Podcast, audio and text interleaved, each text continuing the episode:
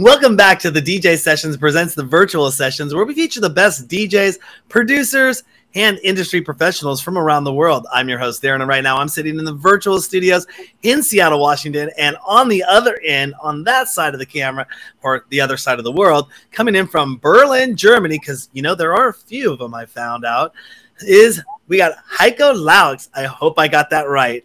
Yeah, you got it. All right. Awesome. Heiko, thank you so much for coming on the DJ sessions today. Um, you know, you're based over in Berlin. You've been in this game for just a little bit of time now, correct? If I was doing my research right, you, you started your label in 1994. Were you DJing before that? Or was yeah. this something you got it? You were DJing before that. Tell us yeah. about your starting, the startup of your passion coming from five kids and being the youngest of five kids were you did you come from a musically inclined family and then fall into DJing as part of that, or was this something all the older brothers, the, the siblings were like, we did our own thing. You chose to yeah, my my older siblings, of course. Yeah, yeah. They they uh, they had jobs first. They had the money. They would start buying records, and I was like, oh, what is that? What is this sound? So I kept on uh, like uh, borrowing some of my siblings my older brother then already went to DJ and took me along, like regionally, smaller clubs. There was like him playing for two hours, and someone else did then a foxtrot round, so people could dance foxtrot like in the 80s. Yeah. Uh, and so um, I started to share collection with them, uh, with my brother. And so it's just more capacity to buy more records. I was enthused. I jumped into it entirely. My family, uh, not so much. They have been looking for an outlet for me and didn't understand my DM, uh, demands, right? So like I, I didn't really like a, a, regular like a, a, piano sound, like a real grand piano sound. Yes, this is my thing. I would love to learn, but like a regular one to start with, I didn't want to. I can have a I can have a violin, you know. It's like I wanted a synthesizer so I needed tape deck to with a hard touch to do dub mixes and stuff, like so I could manipulate and uh, yeah. So that's, uh, but um, my parents were like more get a real job, you know, uh, this kind of thing, and they put me into a marching band with age twelve, and I think uh, I, that sometimes sometimes still shows in my music. I think that I had like snare drum to play in a marching band, and and you know and I, I learned uh, maybe age 10 i learned maybe one march and then we went to a festival and we had to go parading. And i played just all the pieces just out of my memory. I heard them like twice and then let's go. And it's like oh that's good. You can now play everything. At what age did you play your first dj gig like in a club or was it did you start out maybe playing in obviously in your bedroom like most people start practicing in their bedroom but what was your first club gig and do you remember that? Uh, a club gig um, I, I, I a cornerstone i remember uh, uh, not even having started the label i ran a bar named Kanzleramt as well. Mm-hmm. Uh, and that started even a year earlier and then, you know, some of the artists walked in there. It's like, oh, it's great. We have no place here. And that made it possible to start the label. And in 93, I had a, a, a only because of this, uh, I had the bar. It was listed somewhere. I got asked to play in uh, uh Mulhouse uh, and in, uh, in Basel. And so, like the three corner uh, countries. So I had a German gig and then rode over to for the after hour to Mulhouse, France. Right, so I had one night in three different countries in '93, like to play and to perform. one was, night. One in one night, yes. No, this, this, is all very close by. It's like 20 okay. kilometers over, and then you're in then you're in France, and then there's the after hour. So you play some more in the after hour. So and then going with it by car all the long distances and something like like you did in the 90s. Yeah. Mm-hmm. yeah.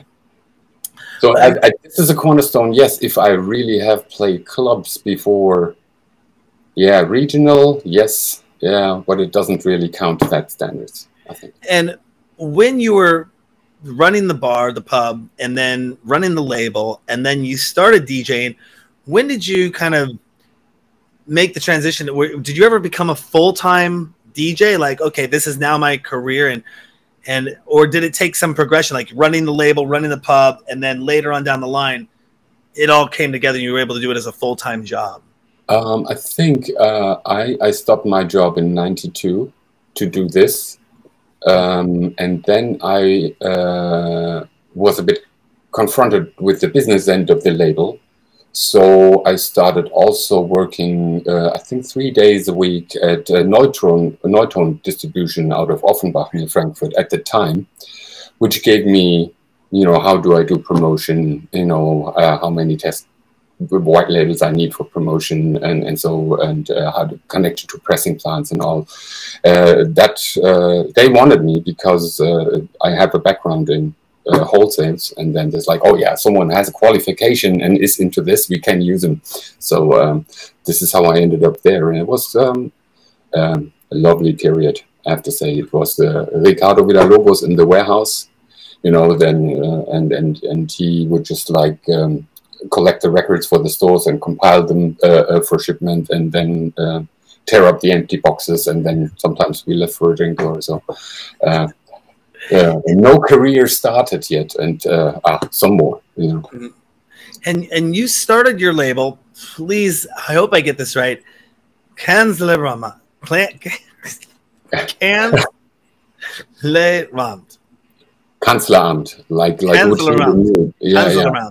yeah, yeah, yeah. And you started that in 1994. Was that done because you wanted to produce music or you were looking for other artists to work with and produce uh, no i was already producing that uh, music uh, like a long time. So um, okay.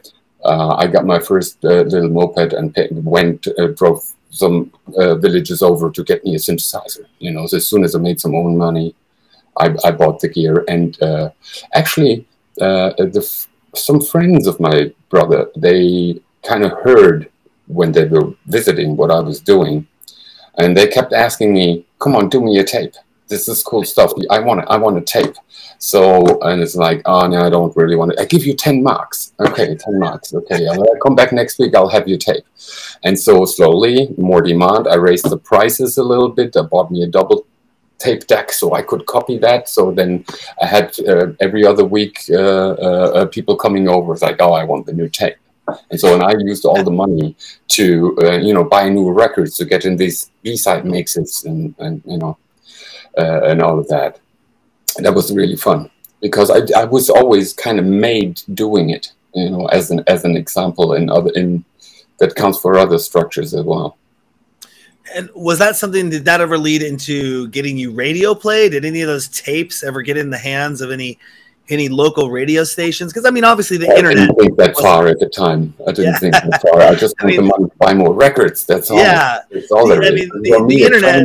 Yeah, you know, the obsessiveness. I I was very obsessed with it, and and and I only had the one turntable who could actually pitch and then plus minus six uh, percent, and the other one couldn't. So I had a, a, permanent groove in my in my in the nail of my little finger, because I had to like slow the record down to, in order to make a mix, which is you know to regular decks. This is extremely difficult, but that's what I had. Yeah. So I learned with the with like hard the hard way, you know, and I had to start over many times. Uh, you know, like a, a forty-five minute side of a tape and then the last one is kind of like ah the damn drive kind of like it wobbled. And i didn't want this away so i had to memorize up front and then do the same thing again. That seems yeah, like a lot of work but that that goes right into my next question. How much of a perfectionist are you? Oh but i'm the bad one. You know it's like i'm i'm you know i can uh if you let me work on it i'm i'm probably die of hunger, you know, before I get it ready. So I, I think I, I, I kind of over the time I kind of gave up to get it little, really like perfect, uh, and and switched over to kind of like uh, be in the moment. Uh, and I had to learn really that uh, the best moments uh, in the club are when you did a mistake or you felt like you're doing a mistake and you want to pull yourself out of it again. So the next 15, 20 minutes are really the ones shining you know, where I do my best, like, oh yeah, you weren't really awake for that one, and then, uh, and then this uh, kind of you know, as a method of working out of that bump. Yeah. And do you, when you make a track, uh, do you go out there with the intention of, of making it popular, or, or do you make it just to satisfy yourself? And, and success is kind of a nice side effect. Um, I most of the times I don't have a target really. I I I, I just, just start fiddling with something and then oh this could fit along, this could fit along. I'm very uh, much of the comping end of thing, or like uh, um, uh, I think I li also like the super collider method, like where stuff collides on your board, and then it, it's having this energy. It's like oh, it's, uh, mysterious. Like I want to work with that, and it's. Um, and so I'm, I follow this trail. I am much more productive, I have to say, if I do have a grid uh, or keep one in mind. What what do I want to do? So I had a uh, a, a, nice night being out and uh, the next day with this kind of grid for that kind of floor where I've been it's like I, I want to do it for that um, uh, they turn out to be the more popular tracks I guess mm-hmm. Uh, but uh, but that's the only thing I have in mind is just want to capture capture the energy and then I'll go to somewhere something similar what I think I've taken away what little detail made this special energy and I mean, starting out in the '90s, you definitely came out of a hardware. Yeah, absolutely. hardware. Um, yeah. what's the word I'm looking for? Not hardware genre, a hardware era. A hardware era. Do yeah. you still continue to this day with the same hardware setup in your studio, or have you oh, no. transferred to software? Uh, mix it up totally. Uh, the, most of it, I think, at this point, all my mixes have been, you know, with the outboard gear has been captured audio already and so um so I can man- manipulate it further. Mm-hmm. Do you ever make any music that's outside of your genre that never gets oh. released? Oh. but up to now, I almost kept it for myself.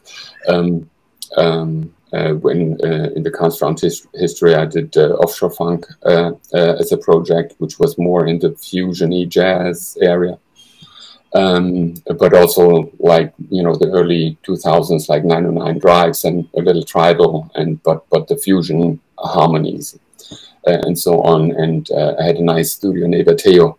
He introduced me he's like ah you can do that. And if you want to because he is you know he studied on the saxophone. So he has this educated background and he's like oh yeah if you want to do it this way you can arrange it that way. And so I opened up this this world where which I basically called song mode.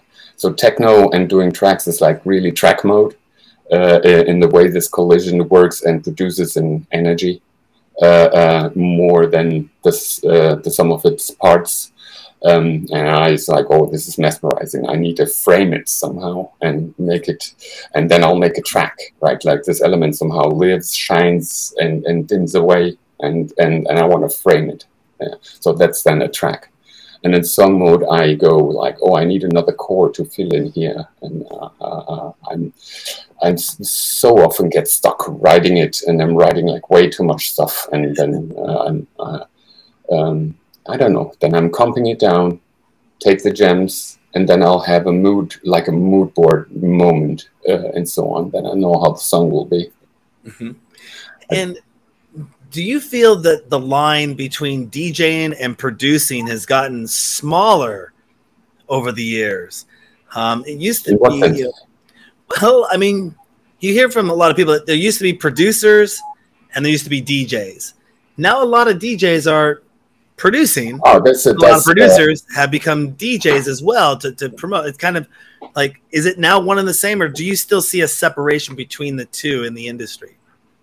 Um, well, if I think back uh, uh, on the non-techno stuff, uh, I, I've just finished like nine tracks uh, of, of that. That's that's impossible. I don't. I'm not a figure for this kind of music. Like I wouldn't be uh, expected to DJ then like downbeaty things or, or something. Uh, or I don't know. I was just drifting away with music. That's all, and I just recorded all of this. And I'm thinking, yeah, I come from. It's not even a label to put that on. I'm gonna confuse people, so I'm I'm not sure what to do with it, and I'm just in in, in the process of organizing all of that.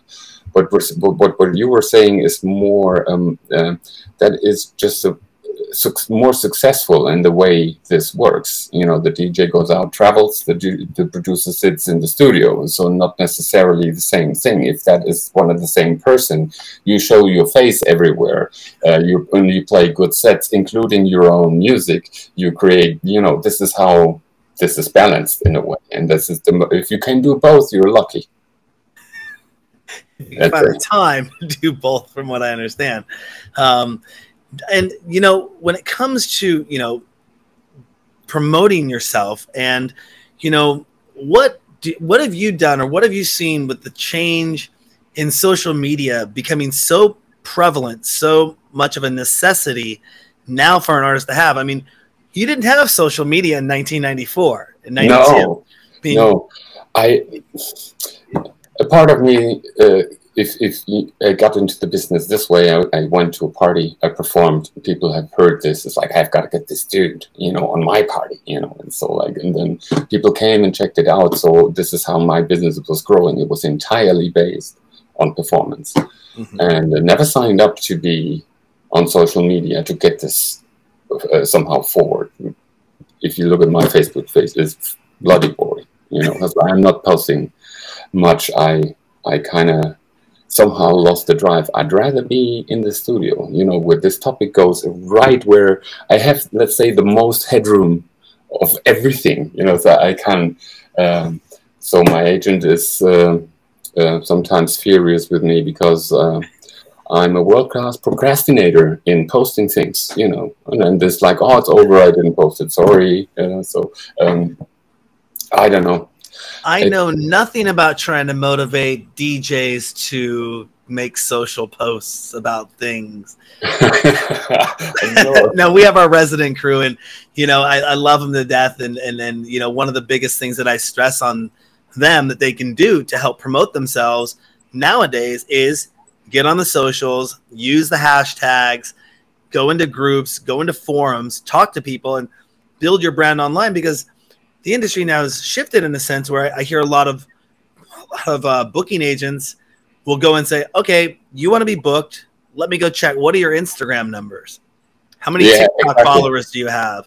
Yeah, you know, yeah, yeah. that Facebook happened to me already 10, yeah. 15 years ago. Like, uh, then that wasn't enough. Uh, Facebook, let me know when you get to 30,000, I'll book you. It's like, exactly. Venue, I, I tore your venue apart like 10 times, right?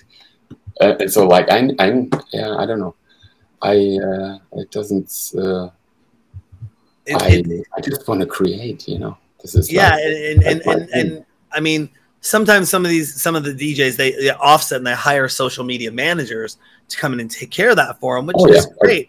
It's all part of the the marketing, the show business. I mean, if you had a press kit and you're out there and you're you're you're trying to put it in the hands of people, that was the old have a really good EPK. You probably heard that term back in the day. You know, uh, electronic press kit, and, and you press try to kit, make that and get it in the hands of everyone. And and then came the flash drive stick or a seat. Well, it got tapes, and then it was CDs. Mm. You try to hand those out at the club to everyone, and you get the promo CDs. And there'd be some great mixes and stuff you'd never hear. But now with things like SoundCloud or even the DJ sessions, it's one of the reasons I started the DJ sessions was to start an online live streaming platform that DJs could come and do their mixes, and then it would live online and they could use that as a calling card as part of their electronic press kit to reach people and say, "This is what I sound like. This is what I look like live." And of course, later on in life, things like SoundCloud and and these these services came out, Spotify, and yeah. you know, what is your take on the dominance that Beatport has on on the DJ scene for music right now? Um, I don't know if I have a take. is there is there anything evil happened uh, or so? I mean, DJs they'll gotta have to buy the files if they want to show up with a USB stick, and the club's file gotta be on there. You don't want to risk like streaming it from somewhere while you're playing it, you know. So you gotta you gotta own the file. So it's a platform where DJs get their files. Did they do anything like Spotify style and and supported an AI for a hundred million? Or the services are coming out from what i understand is that you're going to be able to access your library from the cloud and have access to beatport or buy a song right there on the fly yeah, while you're playing a set. If there's good, you internet. already see this guy doesn't give a shit. Yeah. no, I mean we talked about where where this is coming from, right? There, no, there, there is my record case, which actually traveled with me. It has actual travel stickers, and they fit 80 records in there. And then uh, sometimes you have to play some B sides if the next DJ show doesn't show up if you run long for some reason. And and I learned that this limitation is creation. Right, so I'm running out of time. I need to put this the DJs in the area. I'm being put on the spot, and those have been particularly really good nights. If you, you know, if I've been put on the spot and I had to do, okay, I didn't want to, you know, I left away some warm up houseier records, and now I have to kind of play this on 138 and just make this work. And it's like, let's make uh, hope that there's a hard B side, or um, there was music I thought, um, oh, you can't do this. I, I didn't dare to put this music on. And because I was running out of material, I had to put it on. And that was the arms up moment of the whole night. You know, so this limited crate and your limited USB stick, you, if you bring it to the club, you, to have all the music, you're a jukebox, right? So like, who, who, who, comes up to you and says like, "Oh, I've met this practice already on Beatport. Buy and play it." It's like, what kind of conversation is this going?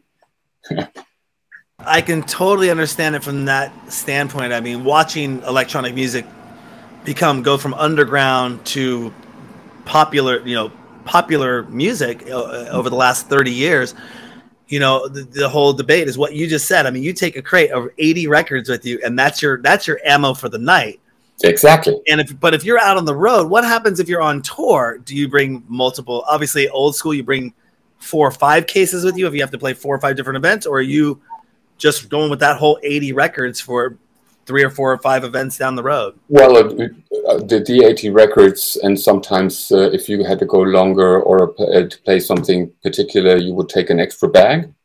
Yeah. Uh, but that was pretty much it. That's your limitation, and and you go with it. You know, I think but, I like the fact that you said you have to get creative with it. You have to make something, and it, it, it to me, I see that as the original art form, and I can understand the debate between the vinyl and the sync button or CDJ. This is part of it. You uh, know, USB stick, laptop generations. Is yeah. like, are you really running out of music, or you never no, run out no, of music? You have a loop button. You can yeah. you can loop and go to the bathroom. in, in in 13 years of doing this show, the DJ sessions, I've never learned how to DJ, and people mistake me for oh. a DJ all the time. And oh. uh, I, I, am I actually am a DJ, kind of. I only play one during live streams. Okay. Uh, but I'm not really a DJ, and I just can see how much work obviously would go in from even just what using the tools of today. There's still a lot of work, but like you were saying with the vinyl, if you're on a badge, you got to you, you had to have your finger purposely yeah, like, my, my, my like fingernail was proof of it for like a long time. I mean, that is that is amazing. And you do you request every set you do is always vinyl, no matter what? Um, no, that was the way to go. You know, like it's nineties. That would like that you had a CD player, but it was like rack mounted and and there was uh, one company who had it with pitch and the other one had it without pitch. So you had to adjust coming from the record in order to mix in the cd mm-hmm. which i am totally capable of doing because i learned it the hard way. But currently if, if on your writer do you request like Technics 12s for on your no, writer no, when you go play or no, it's all digital now? No i'm coming with my usb stick as well. See, this uh, is like you can't. So I, I I wrote tons of music, and and and uh, uh, I played uh, uh, like a set in Kater Blau recently, and and I had like at least ten unreleased tracks of mine in that set, just so and then I didn't press them up to vinyl, and and so I, this is only possible if you bring the files. I, I, I transitioned in from in 2005 because my precious records did never return to me after a direct flight from Düsseldorf to Berlin, and um, uh, I had archived I think the most of it. It's still a hard loss, and then I transitioned to the Serato system. Uh, uh, so I had the files, but I still was using vinyls. And then at some point, I didn't bring the vinyls no more. And then at some point, I didn't bring my computer no more. So I wasn't. so uh, at the end, uh, it's about the music. It's not really about the medium. I know I'm pissing off vinyl lovers, especially for you know you have these B sides you could use and this collecting and having, but as a medium, uh, uh, uh, uh, you know it's it's not. You know, a lot of love go to, goes into this to make it work and to make it sound good, and it has its own warm charm and everything. Um, but um, um, you know, as I did the track in the studio, it was digitally captured and it would go into vinyl production with that master. And so mastering guy would try to adjust everything what pops out on the acetate or the snare drum. We, we have to have to take it way down because if you cut it, it will pop out again. And so like all this extra care goes into this music. And so then this this is a process and it, then it gets copied around before you have the stamper and finally start pressing records. Uh, and that's that. That's also a limitation, not having a loop button, and the track you want to play is only three minutes long, uh, right? And and and then uh, at the end there is an actual beat to mix. Uh, it's just a sequence left, so you have to come up with something like really quick, and there is no manipulating it. You're playing all the records a little bit too fast, so the three minutes on the label were actually just two minutes and thirty. Uh, and so on. You have to come see also limitation and, and, pressure and being put on the spot. And this yeah. is is trying. I think, you know. It, so I guess when it comes to 3D printing vinyl, that probably will never happen because of like you described the mastering process of making sure the needle doesn't pop out of the groove. That would have to be a perfect mix in order to get it a 3D printer to make a vinyl record that you can uh, play now, in the show. Now, as you now as you mentioned it, uh, you had to memorize every record like how loud how loud it was and yeah. if it was like uh, somehow the pressing wasn't right and it was making a little soup dish and then you were highly likely to absorb feedback from the room so you could only play this record with a quarter of the bass uh, anywhere pretty much and yeah. then other records they had a decent cut and they would, would lie solid on uh, the deck and then you could crank a lot of bass you know and actually play with the feedback from the room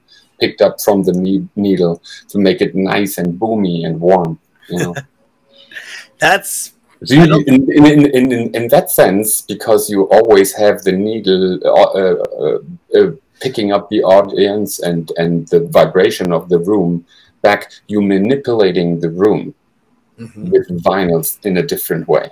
You know, and I also said like the deck uh, in its in its form is like an instrument to me. You know, I learned I learned to play and, and, speaking of getting that sound, what was the description you just used? The sound that you guys that that bassy. You just described a sound in the room. Oh, well, if you put the needle on and ha- don't have the record spin, and you would just tuck on it, you hear what the needle picks up on vibration. So, and and I have old sets from the '90s recorded where you can hear the people scream on the record on the recording through the needle? transitions comes through the vibrating of the vinyl giving it back to the needle into the recording. So you're muffled down of course but you do hear people freak in recordings and there's no open mic you know. That is awesome. And, yeah, and so, so in this in this sense you're manipulating the room. You're playing yeah. with the energy from the room in like in, in this case is you pick up the sonic waves in a muffled down version. It depends on how good your needle is and so. That's true. Yeah, definitely. And yeah. does does playing to a bigger crowd satisfy you more, or do you like more small, intimate vibes I'm, where you can kind of control yeah, the room and see I'm, the people you're playing for? I, yeah, I'm more of a club DJ. I think you know. Uh, I, I, of course I do festivals, but it's been always more. Um, this the clubs is where it's bred actually you know and if you have if i have a lot of people uh, in front of me you kind of stick to the plan too much you know? You don't want to be you avoid being put on the spot uh, uh, with all cost. So and then for bigger crowds the sets are smaller So you you you play really what you want to play. You fast forward what uh, and then, oh, that's easy to mix on that. That's easy to mix on that, and then you know. And this is more like cornerstoning a, a small uh, a smaller set. And in the club, you never know. It's like, oh, you want another drink? You go a little longer, and then you kind of like start experimenting a little bit more, and uh, you can challenge the crowd a little bit more. I remember uh, like 96 or 97 must have been 97 i had like a very transy dj playing at the omen in front of me.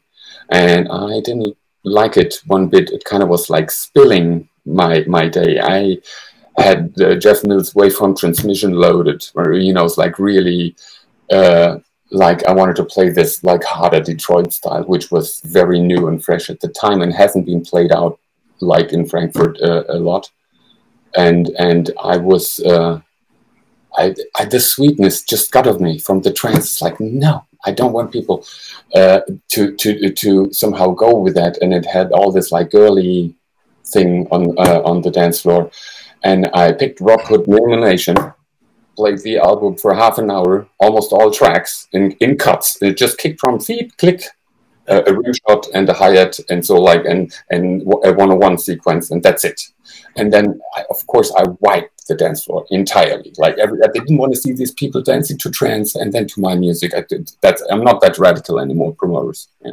So, but I, at the time, I saw like this was. I, I was confused. I was all sweeted up till I couldn't take it anymore, and then I did that, and and uh, the night manager came. Like he gave me the eye. It's like, yeah, I, I know, I, I know, I know, but there's other people there. They're waiting for the tunes I'm about to play.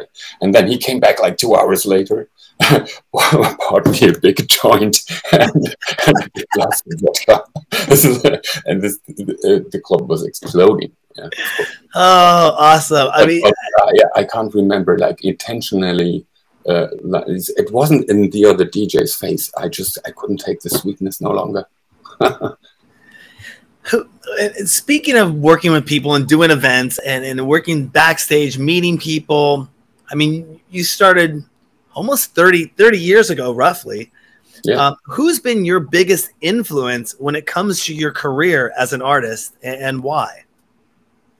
Uh, um, um, like on a personal level or artistically or wow let's go personal and then we'll talk artistic um yeah i think my my older brother first accessing all of this, and like he he flew to London and brought back like Acid House in in '89, uh, right, or okay. something like that. when these records were pressed, and I'm going like, oh, I got to I get to listen to those. Like I felt like I'll, I'll be in the future for a little while, but I could pick out things I liked, I didn't like, and then both synthesize them to reproduce these moments for me uh, in a way.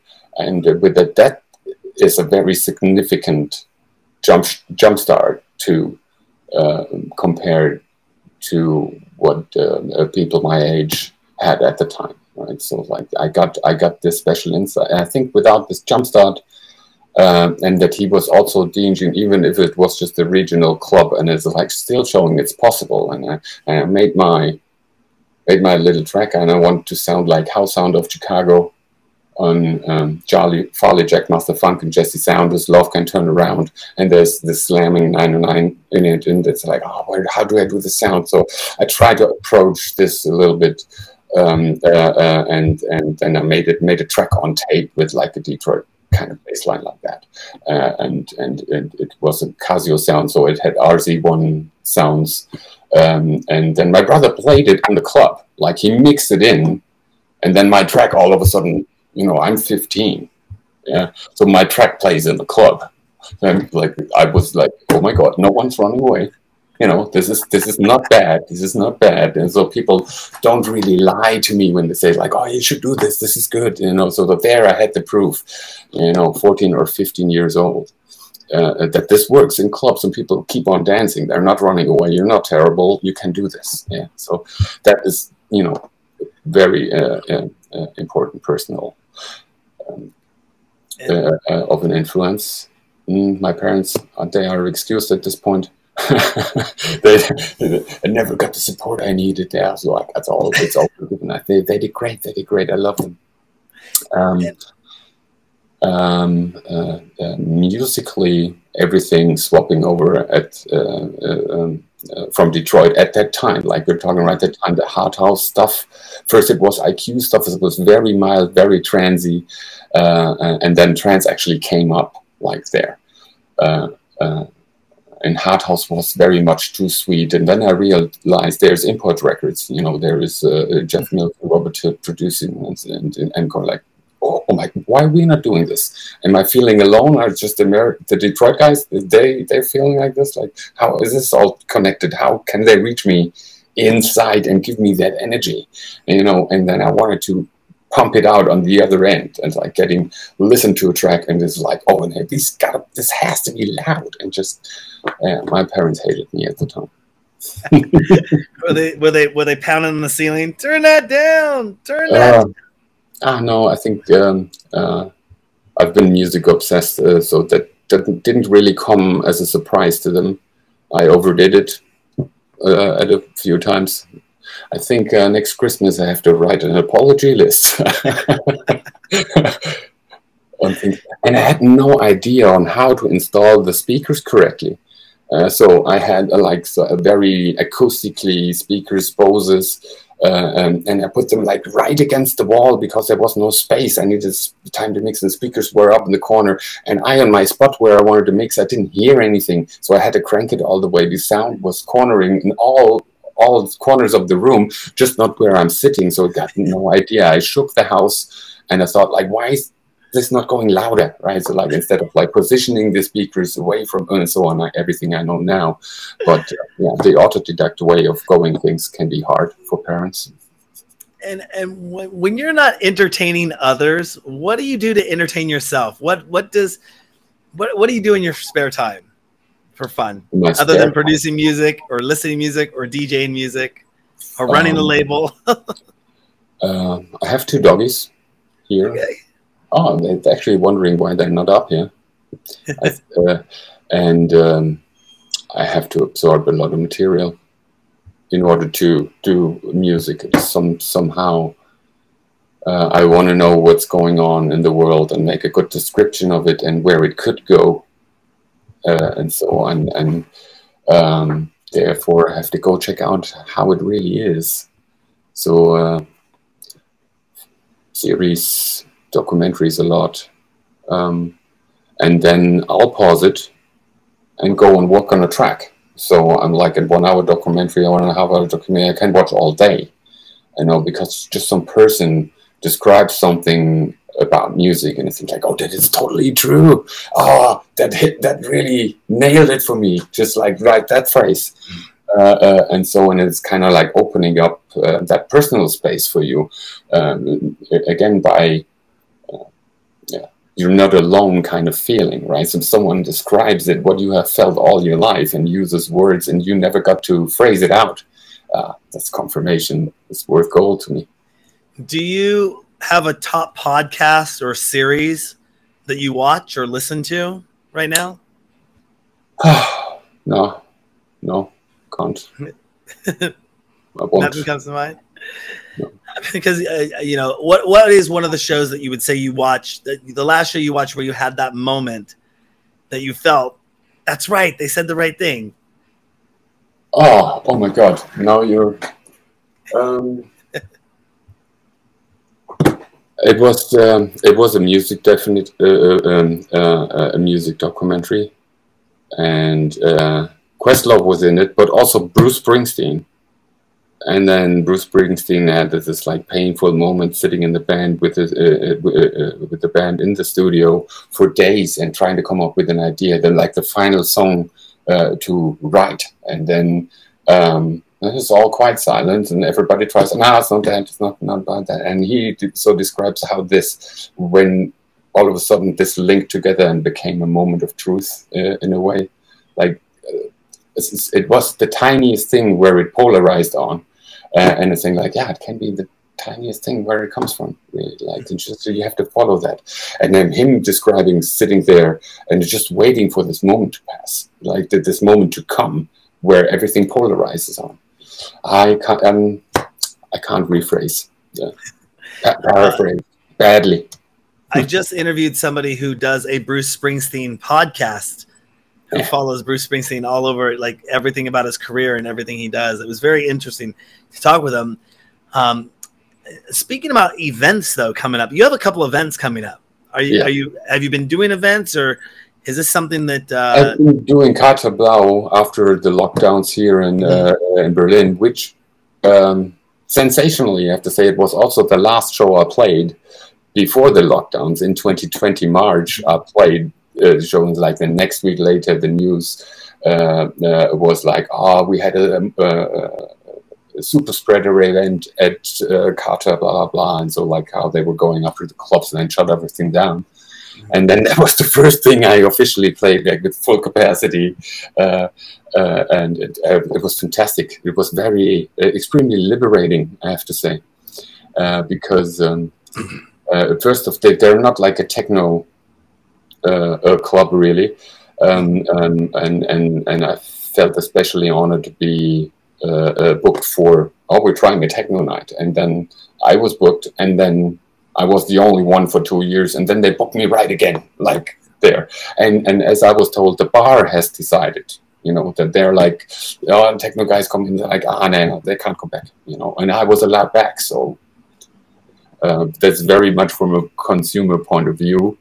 Um, I will go to uh, Belgium in June. I wrote the 21st of June uh, down. Rockeril is the club where um, uh, Fabrice will be there. I think he's like initializing behind all this to get me there like every other year to play. And and then it's drum night in Malta. In Malta. Uh, uh, with uh, Joel Mull, Steve Rachmad, and so on like before. Patrick Zich.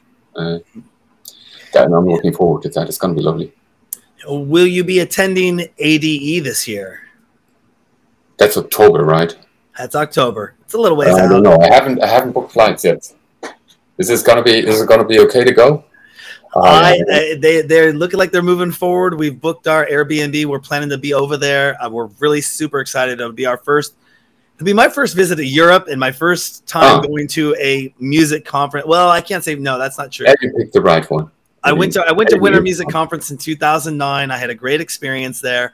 Yeah. But this this going as the DJ sessions will be our first time going to ADE this year, and we're yeah. really excited for it. We have some some kind of secret things in the works I can't talk about uh, working with the event. It's really awesome, and I just I'm asking the question because I'm gonna look forward to meeting so many people, shaking their hands, saying hello, yeah. giving some hugs. You yeah, know? you will, you will all day.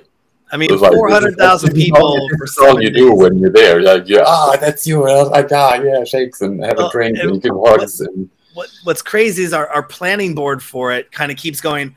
We're gonna do this big, huge thing, and then it's like, okay, we're gonna do the smaller thing, and we're like, maybe we'll just hang out. Maybe we'll just get there, you know, and then see what happens. That's kind of our our plan, and not try to over plan it too much and go too crazy because it just sounds like uh-huh. it's one of the world's most illustrious, biggest music networking kind of festivals in the world. It is. It is. Yeah, I've never been there before. Um, there's there's plenty. There's so many venues. You just can you know hop from one to the next, and you just meet the people out out you know, there's a lot of friends always coming out, also going in, and so there is there is not many boring moment, moments to uh, pass. So just I, I, uh, I am lucky for you if you get to see it. Oh, thank you. Yeah, I, am super know, super excited. I've been, I've been, many times. I've not been, uh, obviously not the last years, uh, but I think I've been some, some like 10, 10 times in a row. And so my agent is from Amsterdam, so um, I'm I'm I don't know. I know I'm very much like the, the uh, I, I I don't really I focus on the music, and then if I'm sinking into that, uh, I'm not really so left and right. Uh, right, it's like what what are the others doing? It's like I so love what I'm doing that I'm like drowning, and then you know that's the spot I'm at. I'm like uh, I'd probably say hundreds of pieces to puzzle together could this be an album this is is this the album or should change tracks around? then how do I finish it? Then I have to work on them all again to make it the framework for the album and so like. And then this is a very thrilling. Oh yeah, I forgot I did that. That fits with this. That could be a single, you know. So, uh, but then maybe maybe I also use that sound from that for that, and it has more of a concept thing. So I do. Uh, I don't know. This is the work of a perfectionist. Uh, and one of them 12 inches is going to be for sure called procrastinator procrastinator. because I, I procrastinator. out of it, releasing it you know I was going to come out when I say it's ready. And so, so, so like, awesome. my agent is killing me. You know one thing in, in in dj producing land technology kind of moves fast. I mean 30 years seems like a long time span but everything that's happened from 1994 to 2022 things are moving so fast. I mean, we got the, the, internet now, we got computers, you know, it's not an analog world anymore. But the biggest thing that I, I ask everyone and looking looking to kind of future proof or move forward, looking forward to, have you looked at doing anything with virtual reality? Um,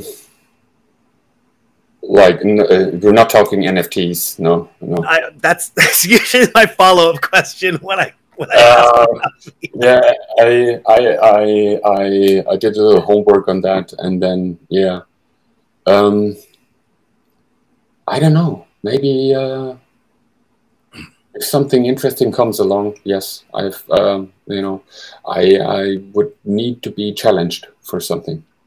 I feel up for all kinds of things, um, but uh, on the spot, I wouldn't have an idea right now, like for the for the users. Like, um, so a writer writes this page and, and, and gets you to tears with it, right? So his his medium is a sheet of paper and a pen, and then my main medium is like stereo audio, my ears, right? So, and this is where I try to catch the emotion in, and and and uh, I feel like everything else springs of that pretty much yeah, maybe. Mm-hmm. yeah. So, um, so, so it has to be coming from this point of view, and then it could be anything. Yeah, yeah we we definitely. I, I've looked and always have been a first mover with technology ever since I started doing public access television shows in 1992 and then moved into broadcast television and then moved into podcasting, live streaming, um, you know, and obviously website, the internet, having a website and, and all that out there, and then social media but we're, we're really seeing VR as kind of this new frontier that you can go in and rebrand yourself in a, in a different way again. And you know seeing if artists are gravitating towards that and, and going to start playing VR nightclubs. It'll never replace it's like vinyl will never replace a USB drive. A VR nightclub will never replace a real nightclub or festival but the experience that people are going to be able to have is going to be very unique and you can tailor it and um, we kind of see VR as being the new website. You know, Web 3.0. Like I was going to go into NFTs. I usually talk about oh. NFTs right after that, which I'm very not versed in at all. Uh, we're, we're exploring it as well and looking into NFTs. But Web 3 and the possibilities of what that's going to do, they still say Web 3 is a little ways out, um, but it's here and it's, it's starting and kind of they're usually the early adapters understand the technology before the late adapters. I mean, that's I think this realm is like it's different experiences, mm-hmm. right? So, like in the club, you be with actual people and the vibe of the room and that. Um, and I just thought while you were explaining a little bit um, that I virtually would like to go and it's like I want to see this DJ, right? Like I really want to see or want an update or something but in reality, I had something else going. I'm a little drunk. I'm not getting my hands up, right? So uh, to actually go and see him. And then I think this, uh, in the terms like I always uh, like a good DJ and also to look. Uh, maybe there is something to learn too. I'll, I'll get inspired. Yeah, and um, and that would be that that more. You're not in the club. You maybe have your headphones on and see or hear even more precise what he is doing. You know, you can hear probably if you attach to the mixer somehow without the room, uh, then you would hear every touch on the mixer.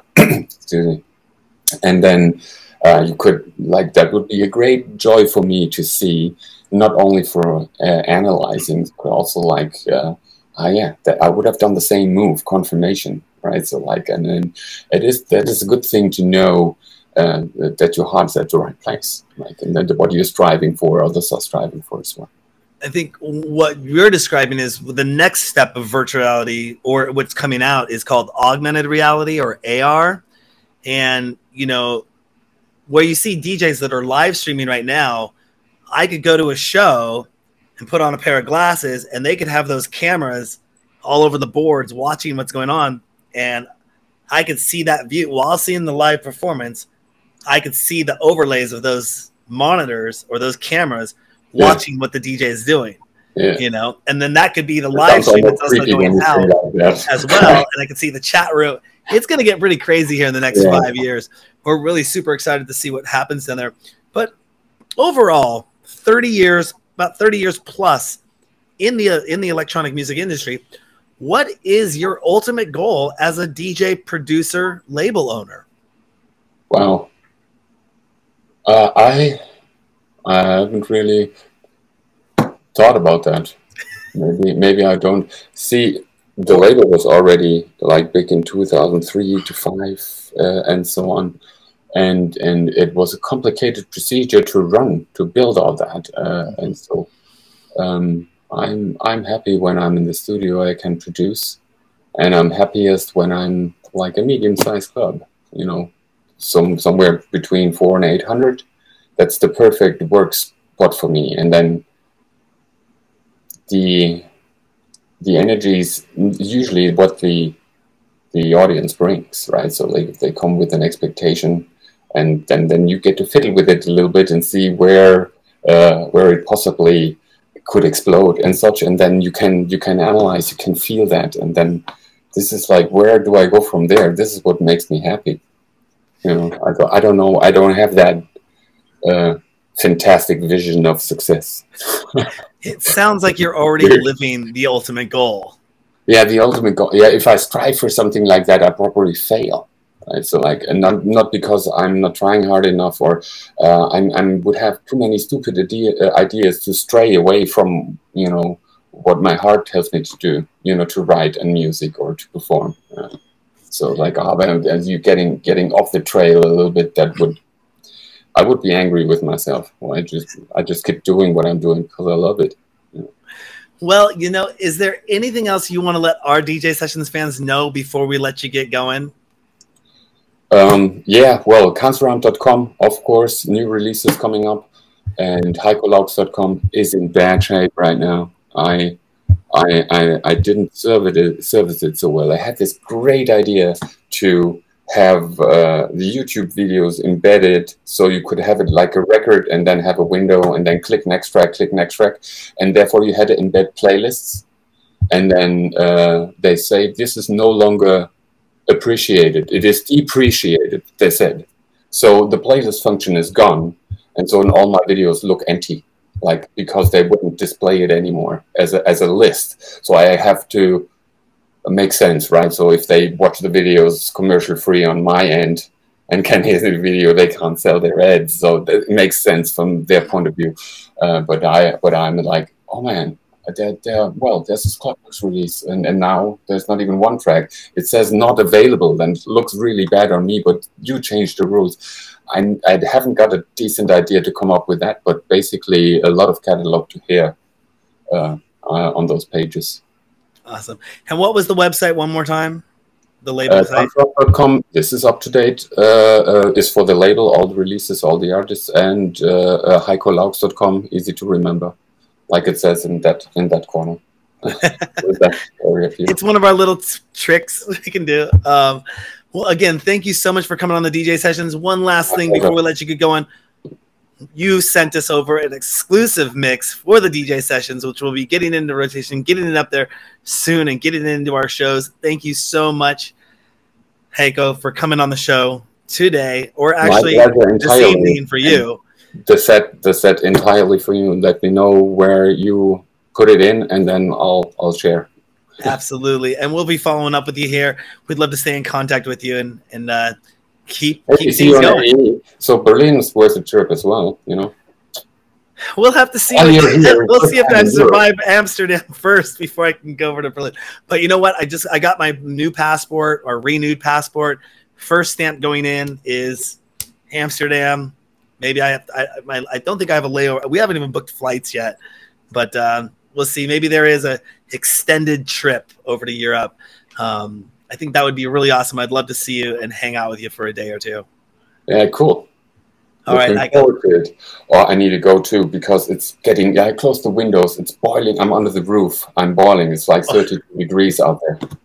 I have my air conditioning unit on. So. Oh yeah, we the air conditioners. We open the windows at night, right? awesome. Well, thank you so much for coming on the DJ sessions. We'll be talking to you soon. Yeah, see you soon. Talk soon. On Take that care. note, don't forget to go to our website, thedjsessions.com. Find all our socials there TikTok, Twitter, Instagram, Meta, our virtual reality nightclubs. It's all there at thedjsessions.com. This is Darren coming to you from the virtual studios in Seattle, Washington, the Heiko coming in from Berlin, Germany for the DJ sessions. And you know what happens on the DJ sessions? The music never stops.